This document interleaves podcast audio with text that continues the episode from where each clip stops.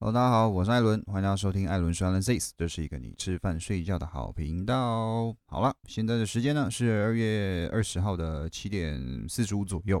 那今天这一集呢，就来跟大家聊一下最近台湾股市的状况，还有国际的状况哦。呃，因为哈这个礼拜了哈，因为现在录的时间是这个礼拜啊，这支影这支呃 p a c k a g e 什么时候会上？呃，应该也是这周末或下礼拜就会上了哈。台湾股市呢，今年这礼拜三是新的开春日了嘛，哈，对不对？那一开盘就大涨嘛，那台湾股市呢直接创了一个历史新高哦，哇，那个大涨幅度一开始四百多点啦，那盘中有到六百多点不过呢尾盘是收在五百多点。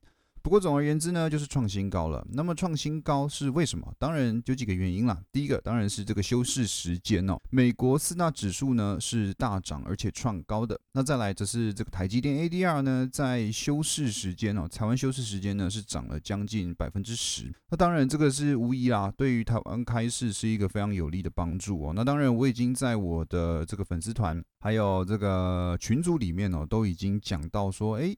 这个大盘呢，开盘啊，先四百点，我们再讨论后面的涨幅。那后面当然是没问题的嘛，直接上涨一个四百点嘛，所以这个是没有问题的。大涨四百点之下呢，接下来应该怎么看？哈，要哪一些股票可以买，哪一些族群可以去留意呢？今天呢，这一支这个 p o c k e t 都会慢慢的跟大家聊一下哈。反正这个大盘一打开呢，就是延续封关前的强势旺旺多头嘛，对不对？那么我们先来看一下本周的数据哦。本周呢，台湾股市是整个大盘收涨百分之三点四。那我们就来看一下几个涨幅哦。像是本周涨最多呢，就是造纸，它本周的涨幅高达八点七七五趴。第二名则是玻璃，七点三九趴；第三名则是光电，七点三二趴。另外，譬如说像生技涨了五点二七四，塑胶是四点五，电器呢是六点零二趴，生化是四点六八趴，钢铁六点四趴，橡胶四点九趴，运输六点二二趴，观光四点三趴，油电五点五趴，半导体三点七趴，电子零组件六点一趴，电通四点四趴。以上讲的这些。都是属于上市的族群，而且都是周涨幅大于台湾股市的涨幅哦。有一个最简单的方式去判断热门族群哦，就是呢，涨幅大于台湾股市的上市指数涨幅呢，就是所谓的强势族群哦。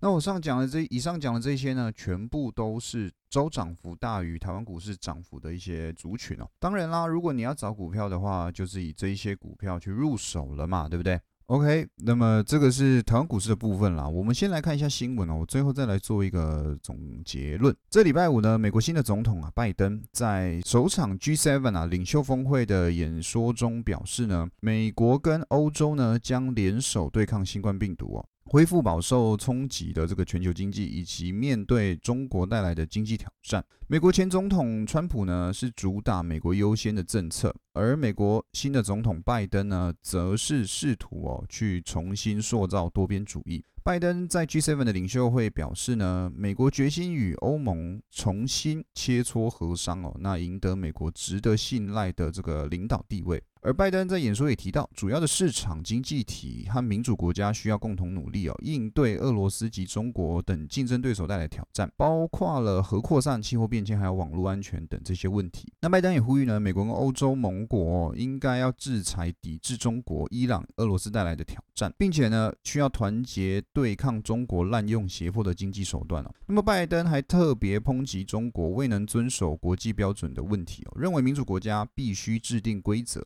规范人工智慧等新技术的发展，拜登特别强调，中国企业应遵守与欧美企业相同的标准。好了，这一句话，这些这些内容讲起来，其实就之前大家民主党当选会不会对于呃美中关系有所缓和什么的？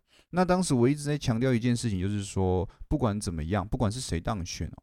美国一定会继续跟中国相抗衡。那这一句这个发表演说呢，其实就很明显的嘛。基本上拜登他的做法一定跟川普大不相同嘛。不过呢，对于中国这一块呢，我觉得这一份这一个演说啦，还是啊很坚持对于中国的。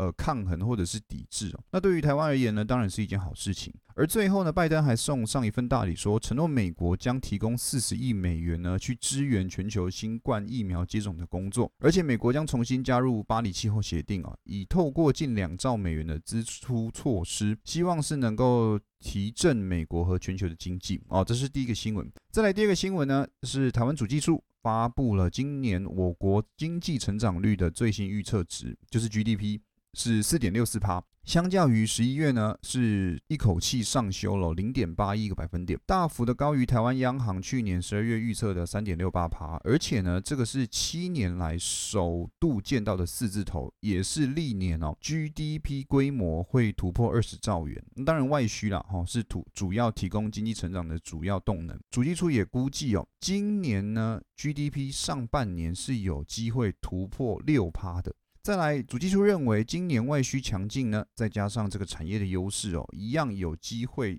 挹注我国的出口值，那全年预测商品出口高达三千七百八十四亿美元，相较于去年呢是呃年增九点五八趴，哇，其实都还不错啦。那内需部分呢，主计处则是表示呢，国内就业的市场是稳定的，国内外股市活络，使得这个财富效果有助于民间消费的成长，再加上去年的消费基数其实比较低，预测今年消费渴望达十兆，民间消费哦，实质成长呢是三点七四趴。那民间投资的部分啊，半导体厂商是加大规模嘛，投资规模，还有台商回流设厂啊。那电信业、五 G 网络、离岸风电、太阳光电、绿能这一些加速的建制，以及呢这个围绕建筑还有都根啊。那另外则是航空业拓增机队等等哦，这一些基本上，请大家。啊，好好留意这一些族群或者是相关的概念股，绝对是哦，今年会有不错的表现的。再来呢，则是这个比特币啊，比特币呢又创新高了。在美国电动车大厂特斯拉呢，还有这个贝莱德的资产管理公司啊。接连宣布要投资比特币，那当然是在先这个虚拟货币的热潮嘛。比特币呢，直接突破五万三千美元，创下历史新高，市值更是跑到了一兆美元哦。这些概念股，台湾哪一些可以受惠？是这个台版卡啊，台湾这个卡片的营运厂商啊，渴望共同受惠，像是汉讯、立台、青云这一些股票呢，在开市三个交易日，涨幅均超过三成。简单的说，就是这三天都是涨停板。根据二十号上午九点哦，这个比特币报价呢是站稳了五万美元大关，最高呢曾到了五六六零九。比特币的这个价格一直上涨以来呢，今年不到两个月哦，比特币的市值就已经超过了四千亿美元，超过了特斯拉。还有脸书，且几乎是巴菲特的这个伯克夏市值的两倍啊，非常之非常非常夸张。讲到比特币呢，其实还有另外一个东西大家可以留意，就是宏达电。宏达电呢已经在布局区块链的领域哦，包括了他们所谓的区块链手机，是具备挖矿功能跟数位交易哦。好，然后还有五 G 的路由器呢，是支援比特币节点。随着这个区块链再度掀热潮呢，宏达电啊，绝对是有望受惠的。宏达电在二零一八年就推出了首款的这个区块链手机，可以透过比特币或者是以太币呢，在官网进行交易。后续呢，又在跟这个 b n s 还有合作推出联名加密智慧型手机，是第一支支援币安链啊，叫做 b n s Chain。的这个加密手机，那随着这个区块链的兴起呢，宏达电呢再度瞄准啊，首次接触以低门槛进入加密货币的族群哦，推出了平价版区块链手机，手机定位呢不到六千元，可以购买呢比特币、以太币、莱特币哦等这一些虚拟货币。那宏达电表示啊，这一些销售量，机械手机销售量还不高，但是呢看好区块链的发展啊，公司已经设立相关的部门了。觉得啦，随着这个比特币的这样发展，宏达电应该是有机会受惠的。所以刚刚我讲的这什么青云啊、立台啊、汉讯这一些之外呢，我觉得宏达电你也可以去留意一下。好，那么再来呢，还有一个重点的新闻哦。好，面板在这个疫情的之下呢，其实宅经济发展非常迅速。那面板的报价呢，则是一直维持上涨的格局。再加上近期上游材料啊，偏光板还有玻璃基板呢，驱动 IC 呢，供给是非常紧的。市场预期呢，面板的涨势渴望延续到第二季。而研究机构呢，吉邦啊，也发布了二月下旬面板的价格，其中呢，电视面板二月平均上涨。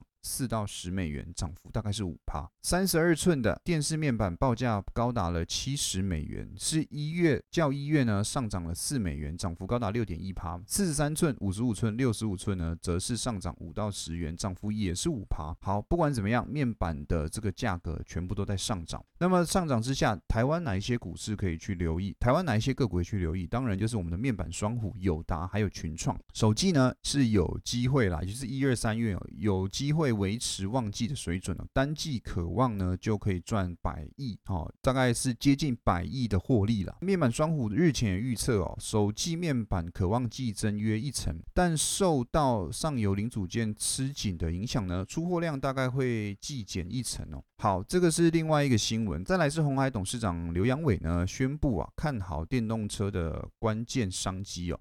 估计呢会提前一年，原本是说二零二零五年嘛，会跑到二零二四年。那么红海呢也预计在今年第四季哦推出三辆依照 M I H 平台设计的车子商品，预计呢二零二三年车用相关产品呢就会对集团有所贡献。接下来的二到三年会非常关键哦。那么他还指出呢，今年集团车用的零组件哦营收一定是会成长的。不过呢。占整个集团营收比重呢还是非常小，要到明显的贡献呢，要到二零二三年。他们预计呢，二零二五年取得电动车的市值率呢是百分之十，这个目标呢没有改变。另外一个汽车零组件的这个石硕呢，一月合并营收啊是冲上了四点五二亿美元，年增三十九点一二趴，是创了单月的新高纪录。这三天涨幅也高达二十四趴了哈，准备要挑战前高七十八点四元。最后一个则是这个记忆体厂华邦电。那他们十九号召开法说会呢，总经理陈佩明是表示哦，市场需求非常强劲，那么产能呢也是维持满载，